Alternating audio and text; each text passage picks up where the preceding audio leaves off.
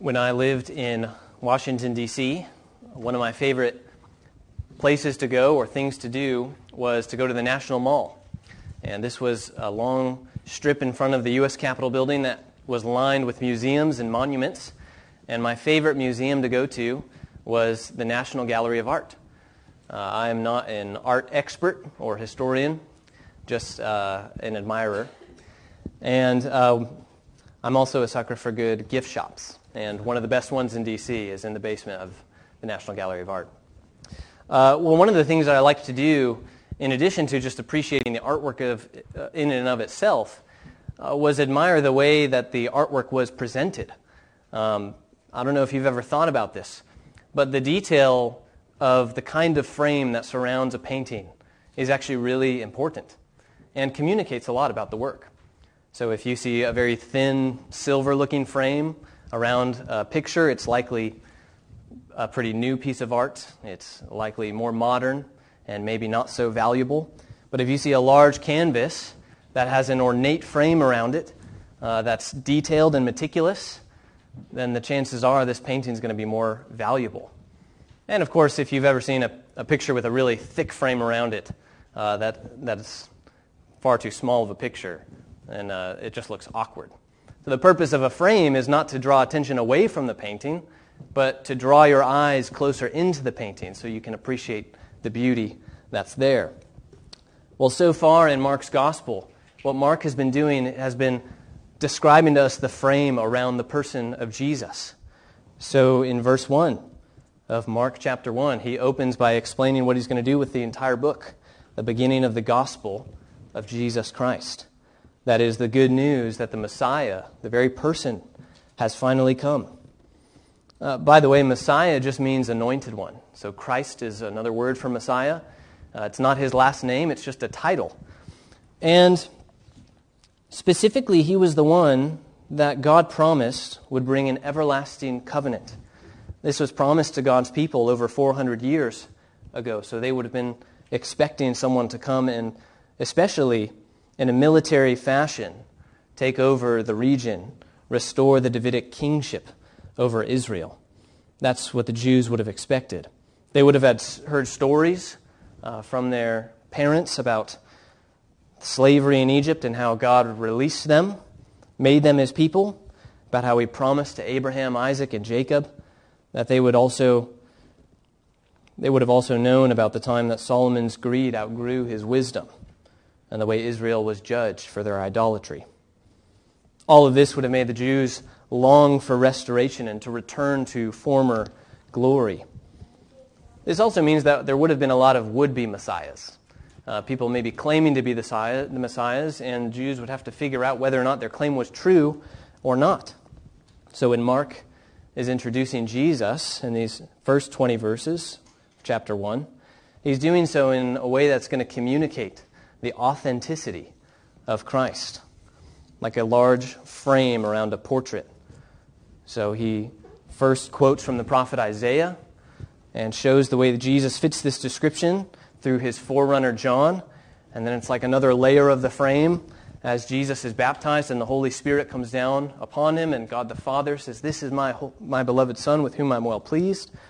And then Jesus goes out into the wilderness for 40 days replicating Israel's history of temptation, of meeting God in desolate places. And that frame just keeps getting thicker and thicker, it seems, to show that Jesus really is the Messiah. Jesus preaches his first sermon and says, Repent and believe, for the gospel of the kingdom is at hand. And then he calls men to himself. Well, what after he calls disciples to follow him? Today we continue to follow Jesus as he begins a more public ministry of teaching and healing. So turn with me in your Bibles, if you haven't already, to Mark chapter 1, verses 21 through 45. It's Mark chapter 1, verses 21 through 45. And you can find that on page 836 of the Bibles provided.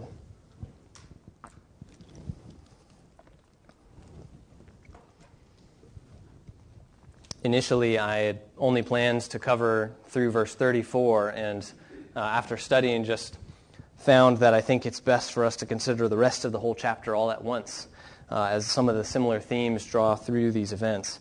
But let's read our passage together now. It says this And they went into Capernaum, and immediately on the Sabbath he entered the synagogue and was teaching. And they were astonished at his teaching, for he taught them as one who had authority, and not as the scribes. And immediately there was in their synagogue a man with an unclean spirit. And he cried out, What have you to do with us, Jesus of Nazareth? Have you come to destroy us? I know who you are, the Holy One of God. But Jesus rebuked him, saying, Be silent and come out of him. And the unclean spirit, convulsing him and crying out with a loud voice, came out of him. And they were all amazed so that they questioned among themselves, saying, What is this? A new teaching with authority. He commands even the unclean spirits, and they obey him. And at once his fame spread everywhere throughout all the surrounding region of Galilee. And immediately he left the synagogue and entered the house of Simon and Andrew with James and John. Now Simon's mother in law lay ill with a fever, and immediately they told him about her. And he came to look to, and took her by the hand and lifted her up, and the fever left her, and she began to serve them. That evening at sundown, they brought to him all who were sick or oppressed by demons, and the whole city was gathered together at the door. And he healed many who were sick with various diseases, and cast out many demons. And he would not permit the demons to speak, because they knew him. And rising very early in the morning, while it was still dark, he departed and went out to a desolate place, and there he prayed. And Simon and those who were with him searched for him. And they found him and said to him, Everyone is looking for you. And he said to them, Let us go on to the next towns, that I may preach there also, for that is why I came out. And he went throughout all Galilee, preaching in their synagogues and casting out demons. And a leper came to him, imploring him, and kneeling said to him, If you will, you can make me clean.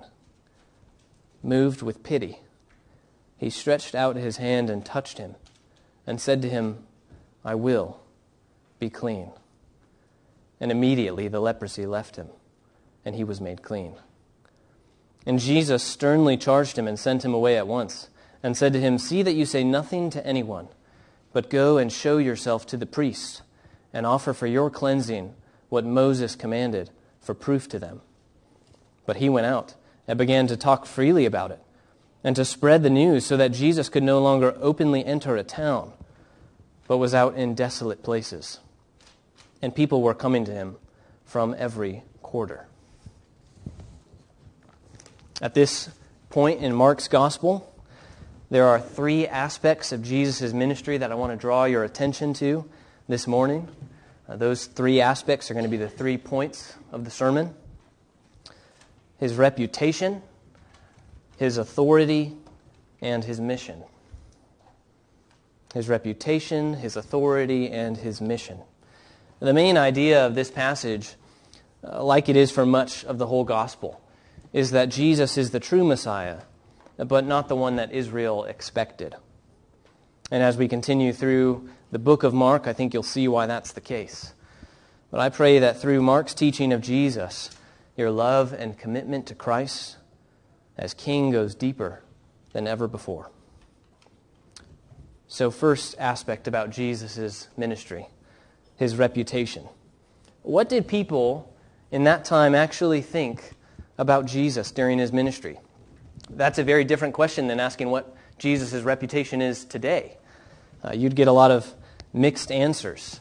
Uh, there's uh, many common ideas out there today that uh, maybe Jesus' disciples made up a lot of the stories about Jesus as kind of a ruse to uh, chase down relics or as a power grab. Uh, those are some of the ideas in a fiction novel called The Da Vinci Code from 2003. But the culture during Jesus' time would have had its own misconceptions about Jesus as well. We know that Israel wanted a Messiah to lead a military revolt against the Romans. But based on Mark's description alone, he seems like he could be that person. He seems exactly to fit the mold. He was clearly prophesied about, baptized, uh, stayed true against the forces of darkness in the wilderness. So perhaps maybe he would come and conquer the forces of land as well. Jesus didn't go unnoticed. After calling his first disciples, uh, he goes to their home city where their house is, and then he makes a beeline straight to the synagogue. Well, why did he do that? Well, synagogues basically were gathering halls for the Jews. They likely were constructed after Solomon's temple was destroyed. Uh, they were designated as a religious house for people to come and worship and receive instruction, to hear scripture read out loud and taught. And occasionally, occasionally on Sabbath days, that Saturdays, they would have a guest rabbi come and teach. And that's what Jesus was doing in our text today. Jesus goes on the Sabbath, which is a day set apart for worship and rest from work. Uh, it's actually a commandment given to the old uh, covenant people that they were to observe. So, most likely, the people that were in the synagogue on the Sabbath were people that were religious observers. They were people who were open to teaching uh, from the Old Testament. It's an ideal place for Jesus to go and teach about himself if he believed himself to be the fulfillment of the Old Testament. But what's the effect that his teaching has on the people in the synagogue?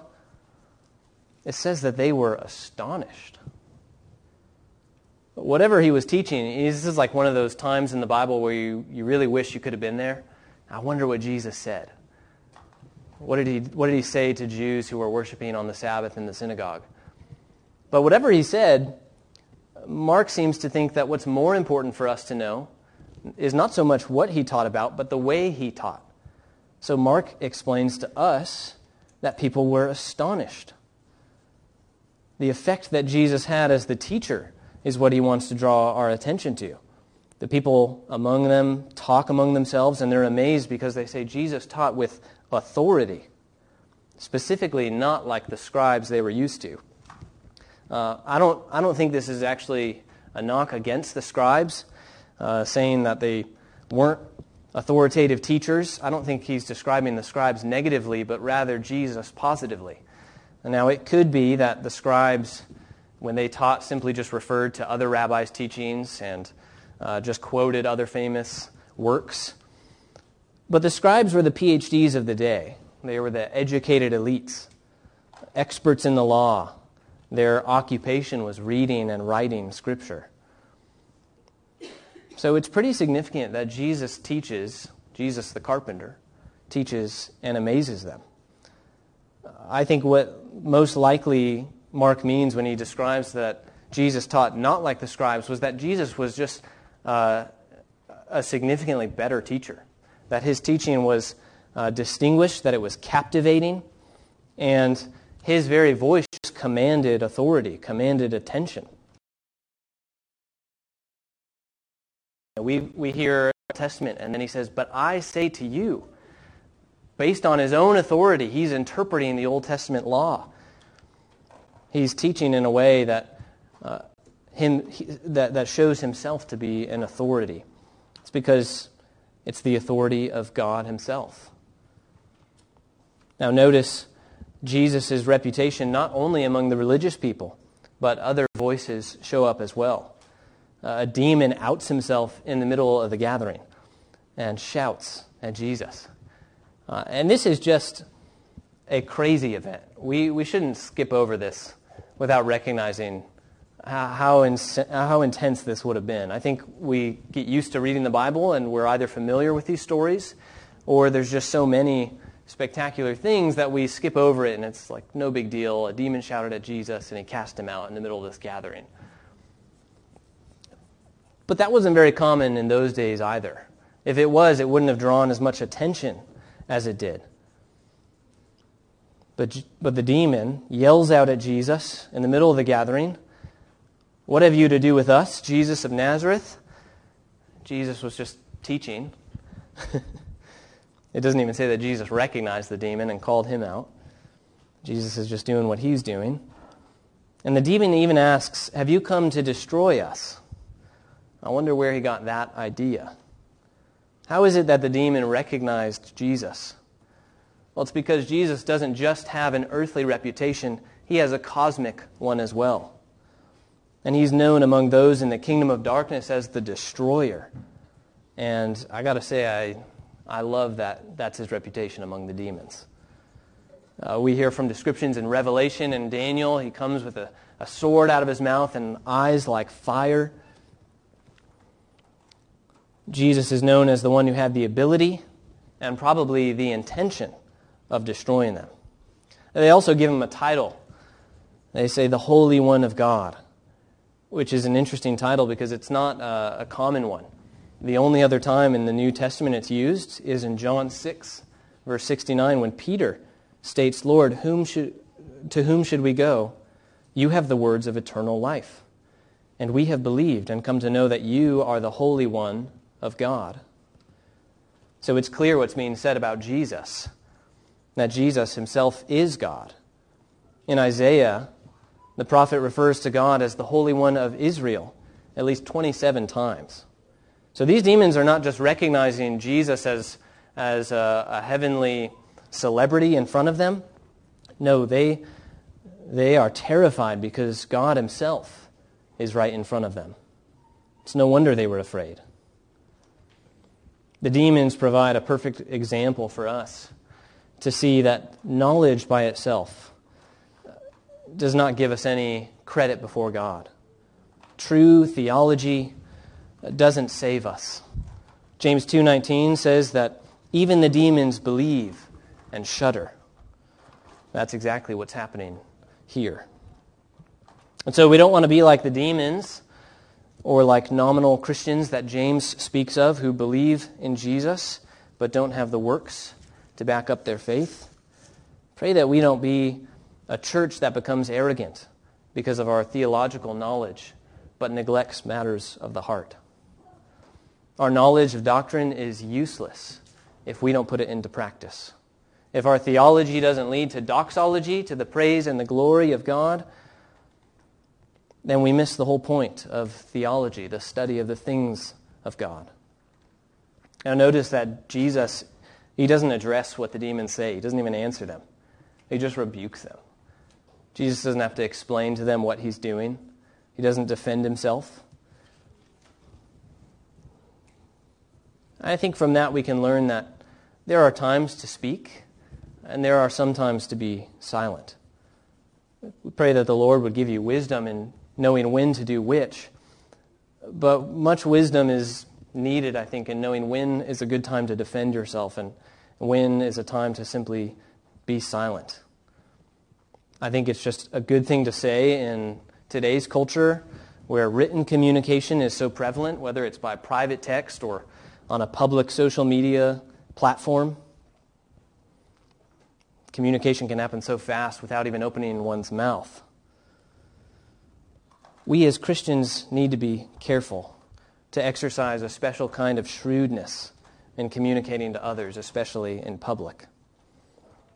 Think about all the things that Jesus could have done in that moment, but he didn't. Why was the demon so afraid in the first place? Well, it's because he knows that there will be a day that Jesus will come with the sword as the destroyer of all evil the demons anticipating that day is likely to happen, and he probably thought that's what was happening in that day. But that's not why Jesus came in his first appearance. So, brothers and sisters, if you have ever been a victim of some kind of terrible evil, or been abused or abandoned, take comfort in knowing that Jesus will come to bring perfect justice on that day. No wrongdoer will get away with it, even if it feels like they do now. On that day, the Lord Jesus will remove any pain left inside of you, any wrong that you were subjected to. There will be no scars or trauma or strife. Instead, there will be peace and resolution. All will be well. And we also need to note that Jesus is the destroyer, not us. It's good to fight for justice, but we should leave the vengeance to God. It's interesting that Jesus commands the demon and the demon obeys. He convulses the man as if being pulled out, kicking and screaming, and he shouts. But he doesn't have a choice. Jesus commands with a few words, and they obey him. That whole scene is just a spectacle. Uh, but this act of the exorcism wasn't actually the takeaway for the people. For the people who were there, what do they say in verse 27? They were all amazed so that they questioned among themselves, What is this? A new teaching with authority. He commands even the unclean spirits, and they obey him. So Jesus' confrontation with the demon only supports his teaching. And you'll find again and again that as Jesus goes about performing miracles, he draws a lot of attention, but most of those miracles are done to, to reinforce his teaching. Uh, next week, we'll study the first 12 verses where Jesus heals the paralytic, and in verse 10 of chapter 2, Jesus says that you may know that the Son of Man has the authority on earth to forgive sins, and then he heals him. Jesus astonishes the crowd with his teaching and then performs a miracle to support it. So Jesus' reputation goes far beyond the religious of the day. It goes beyond the demons. Look at verse 28. He says that once his fame spread everywhere throughout all the surrounding region of Galilee. And then later in verse 33, the whole city comes to Peter's house, bringing their sick and demon possessed for healing. And when Jesus goes to pray, Peter says, Everyone is looking for you. And then down in verse 45, Mark tells us Jesus could no longer openly enter a town, but was out in the desolate places. And people were coming to him from every quarter. So, what was his reputation among the region? It was likely as healer and certainly as a captivating teacher. Not only did he cast out the demon in the synagogue, but he also heals the fever of Simon Peter, uh, Peter's mother in law. And then he continues to heal various diseases and cast out demons for the rest of the evening. Now, it's hyperbole that the entire city of Capernaum was at their house. I'm not sure Peter's house was large enough for that, but the point is, is definitely that Jesus was up late into the night healing all kinds of people. Word was spreading of Jesus, the man who would heal like wildfire, so that even a man of leprosy on the outskirts of society heard word of Jesus and came to him for healing. It's almost as if Jesus couldn't contain his reputation, that it just spread so much that he was running away from it. Jesus' reputation spread all over the area. Well, that's his reputation among the religious, among the demons, among the region as a whole. Let's move on to the second aspect of Jesus' ministry Jesus' authority. We've already talked about the way Jesus taught with authority, as witnessed by the religious of the day. But there's more to examine in regards to his position of power over creation throughout the text. He's certainly an authority over the Old Testament scriptures, He's not only authoritative as a teacher, but as a ruler, exercises authority over the demons who do not submit to him willingly, but have to obey. The Son of God has authority over all things, not just his followers, not just in the new heavens and new earth, but over this earth today. I think, I don't know about you, but uh, I tend to look forward to the time when Jesus is really in charge like as if he's not in charge today. After all, wickedness is rampant in the world. And if Jesus is in control, then why would he allow it all to happen? Well, remi- let me remind you what Peter says in his second letter, chapter 3, verse 9. Peter says, The Lord is not slow to fulfill his promise, as some count slowness, but is patient toward you, not wishing that any should perish, but that all should reach repentance. So Jesus' delay in coming is actually an act of mercy so that people would repent of their sin and be saved before he returns. That's what gives us hope as a church as we go out and share the gospel. That there are people that before the foundation of the earth, Jesus decided to save. And we know that when the gospel is preached, it will, it will be effective in their hearts. Still, the day will come when none will escape a hearing before the righteous judge. So, do you live in a way that recognizes Jesus' authority over your life?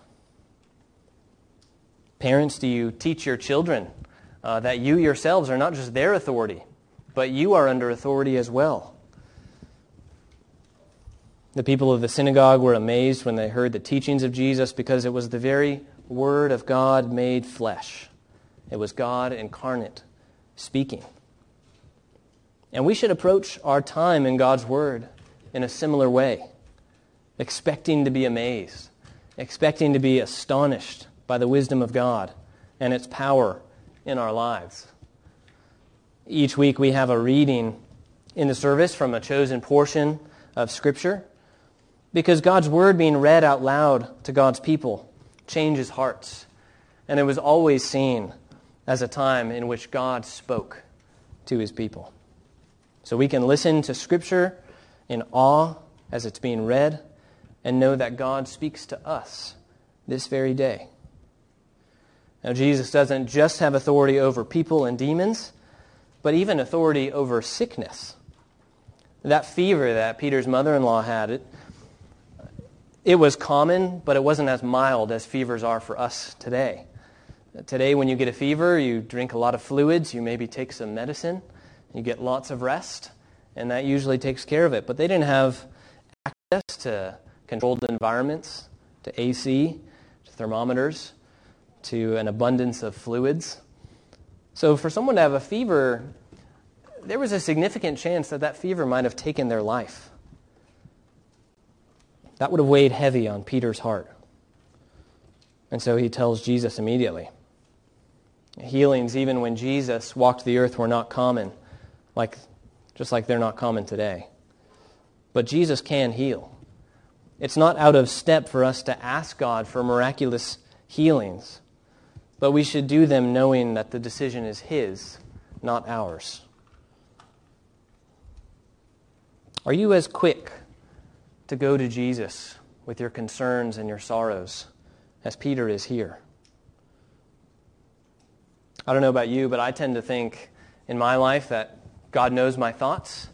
He knows my feelings. He knows exactly what's going on in my life, which is all true. But, but then I talk myself out of praying.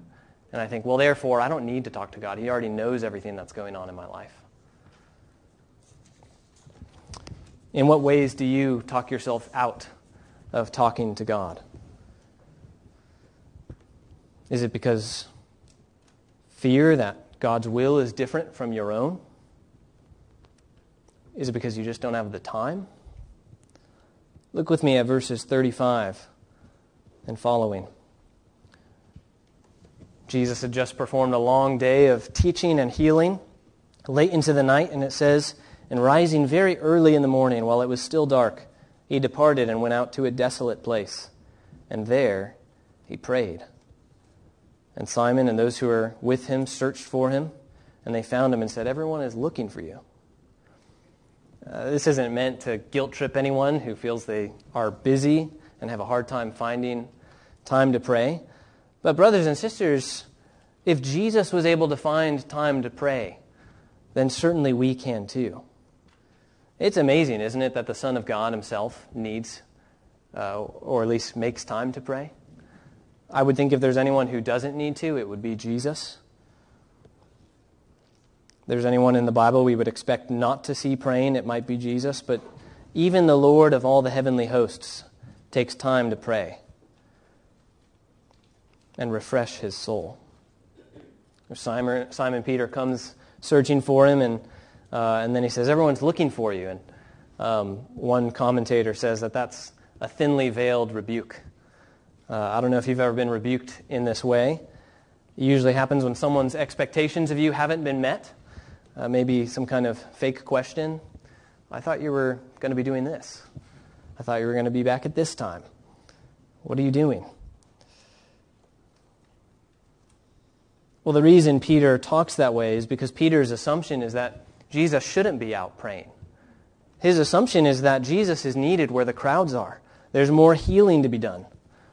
There's more miracles to work. This kind of uh, rebuke also happened in Luke's gospel when Jesus was 12 years old. He stayed behind at the temple, and his parents left and went home, and they searched for him for three days. And when they showed up, his mom asks him, Why have you treated us this way? She also assumed there were better places for Jesus to be. Now, granted, uh, that's a natural concern for a mother who's missed a child for three days. But the point is this there's always going to be things that pop up in our lives that will demand our attention, that will try to convince us are more important than times in God's Word and time in prayer. But we must not neglect this important discipline. Prayer brings life, it brings comfort, and it brings rest. Not only that, but our Heavenly Father wants to hear our prayers. The relationship between a parent and a child, I think, makes this the most clear. A parent is usually uh, in tune with what the child is going through. They usually know what's going on with the child, having experienced more life. But, but the parent still wants to talk to their child about what's going on, to hear from their mouths, to hear them express themselves, and to be able to provide some kind of comfort. So it is too with our Heavenly Father. He likes to hear our prayers, to comfort us when we're afflicted. So, what are the things that stop you from praying? What things can you do in your life to avoid disruptions in your prayer? Brothers and sisters, nothing is more important than your relationship with God. In all your other roles in life, uh, we can use husbands and fathers as an example. They're called to lead their families. Well, the best way that you're going to lead is if you have a right relationship with God. If you are being nourished by God's word and spending time in prayer, He'll give you wisdom to carry out your duties at your job as an employee or as an employer. It's like the, uh, the instructions when you go on a plane and they talk about what to do if the plane goes in a nosedive and those oxygen masks come down, and they always tell you to make sure yours is fitted first before you help someone else's or before you put, put one on your child. And that may sound selfish at first, but really, the reason behind that instruction is because you're best fit to help someone else uh, if your oxygen supply is continuous, uh, if, if you're in a safe position to help others. Otherwise, you're not dependable. So, too, we should refresh ourselves spiritually with time in God's Word and time in prayer. Well, Jesus has authority over teaching, over demons, over internal bodily illnesses like fever uh, in, in Luke's gospel, there's even a point where he rebukes the fever and casts it out like a demon, which is interesting. Well, Jesus is also authoritative over exterior, exterior, external disease, like leprosy. After only a, a single day, Jesus' news spreads all over the region, and it must have been uh, all the way to the outside of towns, because that's where lepers had to dwell. They were the outcasts of society. And it brought one leper seeking out physical healing from Jesus. And this man had nothing to lose, certainly, but he broke every rule in the book about what lepers are supposed to do. Notice the prayer, though, that moves Jesus to heal him. He says, If you will, you can make me clean. It's not even a question, is it? It's a statement. Jesus, you have the power to make me clean. I also know you don't have to. But if you will, I know it will happen. Please let it be so. It's a desperate prayer, but it acknowledges Jesus' power and authority and submits to Jesus' will. I try to make my pastoral prayers like this, but when I'm writing them, and sometimes in private prayer, I, I just notice in my own heart sometimes my prayers, in my prayers, I, w- I want to correct God. Like as if I know what God should do, like as if I know what he should be doing and I'm telling him what to do. Do you really ask God for things, or do you instruct him in your prayers? Well, Jesus is moved with pity and says, I will be clean. But he doesn't just speak to heal him. That's what's really interesting. We know he could have done that. He has, in other instances, simply said a word, and then people who weren't even in the area are healed instantly. But Jesus reaches out and does something that no other man would have ever done. He touches him.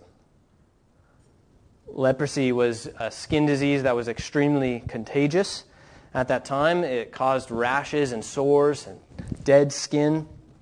Uh, people who got leprosy had to leave their families and live in caves with other lepers because it was contagious. And if they were within 50 feet of someone, they had to announce themselves by saying, by yelling, unclean, so that people would know to stay away. Well, it's highly contagious, so there's all kinds of rules about what to do if you come close or in contact with a leper. You can read about those in excruciating detail in Leviticus 13 and 14.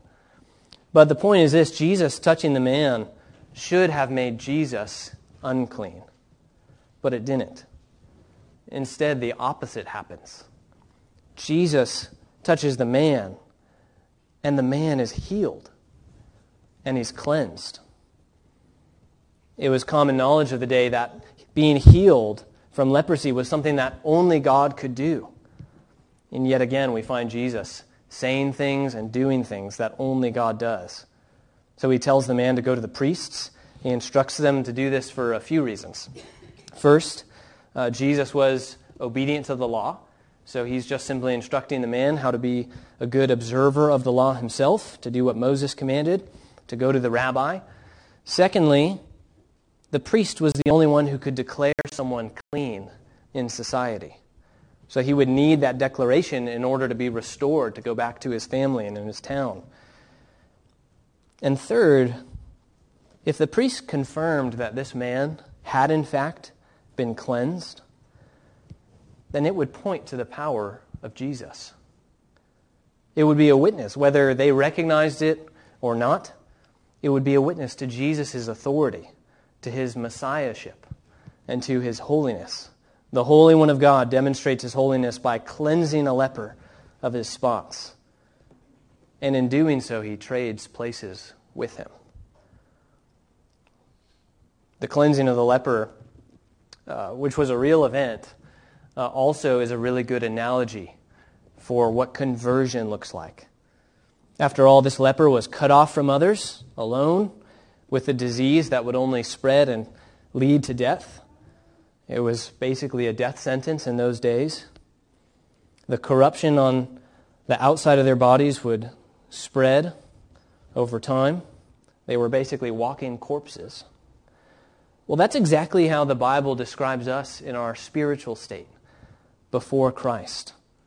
But instead of on our bodies, sin is a disease that corrupts us from within. It corrupts us wholly and completely. The Bible describes us as dead in our sins, like dry bones without any breath in them.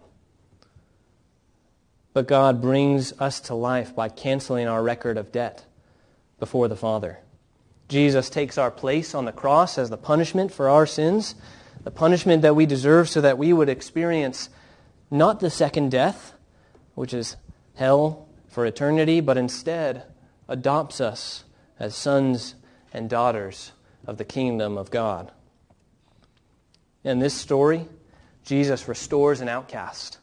He gives him his life again. And Jesus, in turn, becomes an, out, an outcast. As his fame grows, he can't go anywhere except for desolate places. By the way, when it says desolate places, that's the same word used for wilderness. So Jesus is out in this desolate places, spending time with God, but also away from people.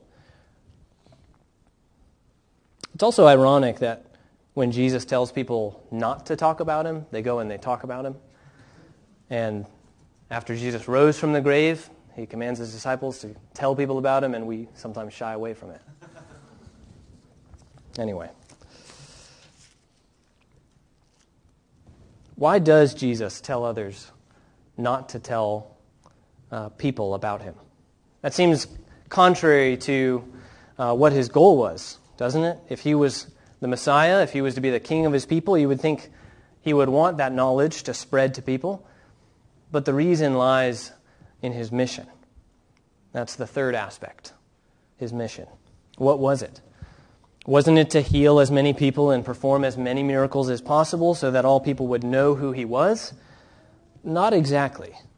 Uh, performing miracles was supplemental to his primary mission. And his primary mission was to preach the good news about himself. And we know that not only because Jesus' first words in the book, but we also know that because of the first verse of our text today.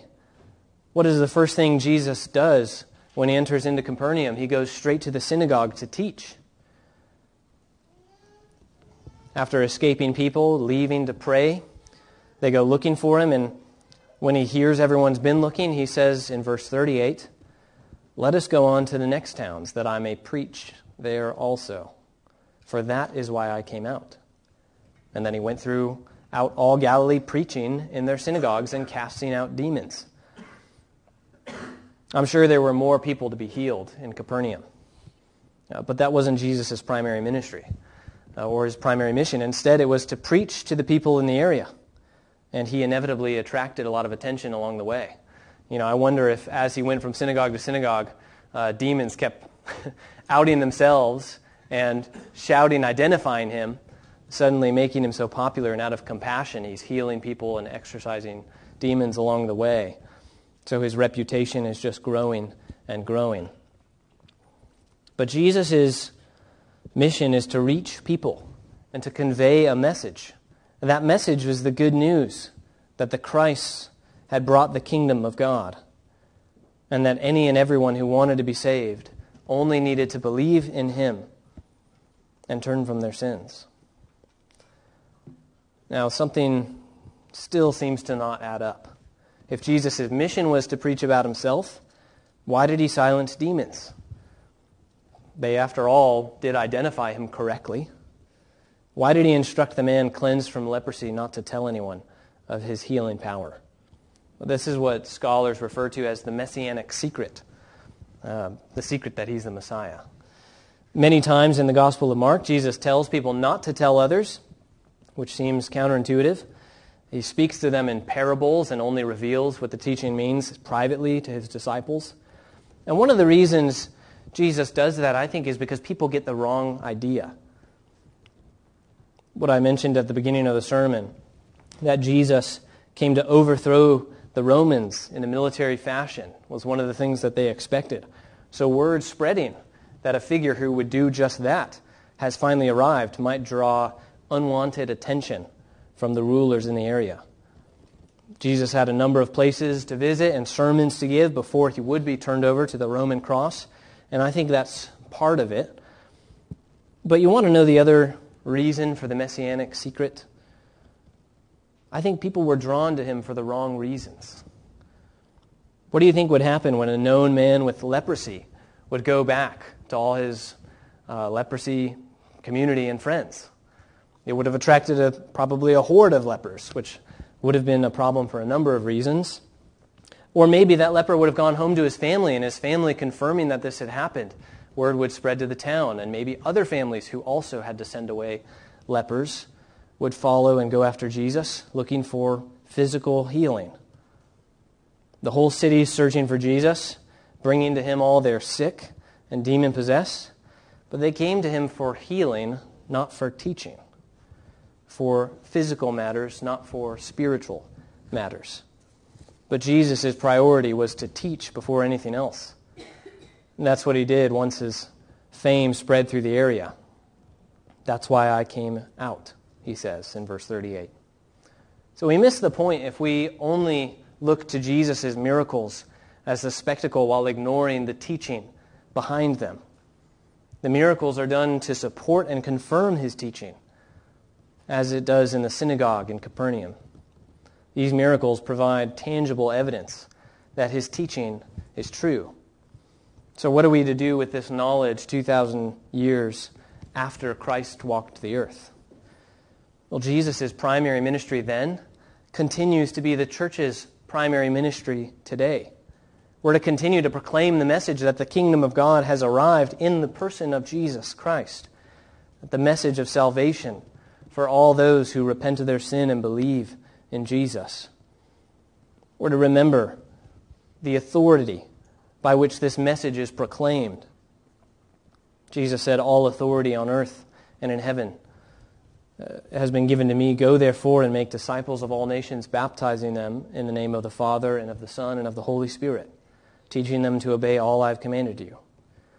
So, brothers and sisters, when you talk about Jesus and when you share your faith, are you only talking about the miracles or amazing things that he did? To do that would be like describing the scaffolding around an amazing building.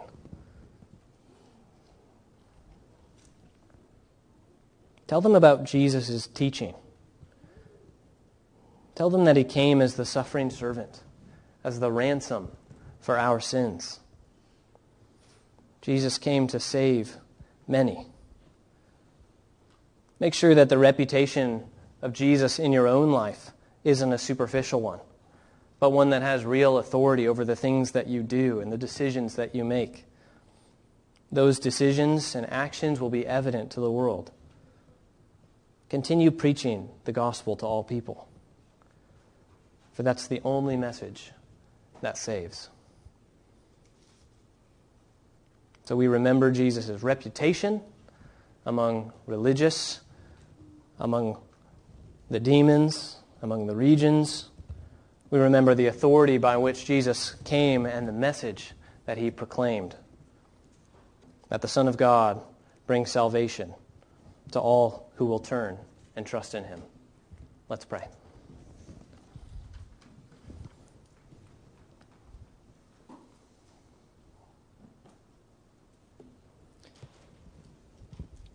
Father, we come to you this morning as captives who are set free. Lord, we thank you for your Son, Jesus. We thank you that he came with the authority to command demons, and they obeyed and shuddered in fear. We thank you for the hope that we have in heaven, that one day Jesus will come to judge all evil and wickedness, to restore all things, and to bring us to new life in him.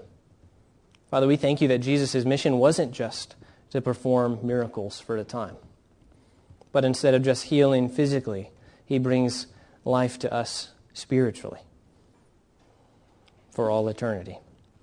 Father, I pray that we would set our sights on Jesus as we continue to study the Gospel of Mark. Our love for Jesus and our astonishment of his power would ever increase. Father, we pray these things in his holy name. Amen.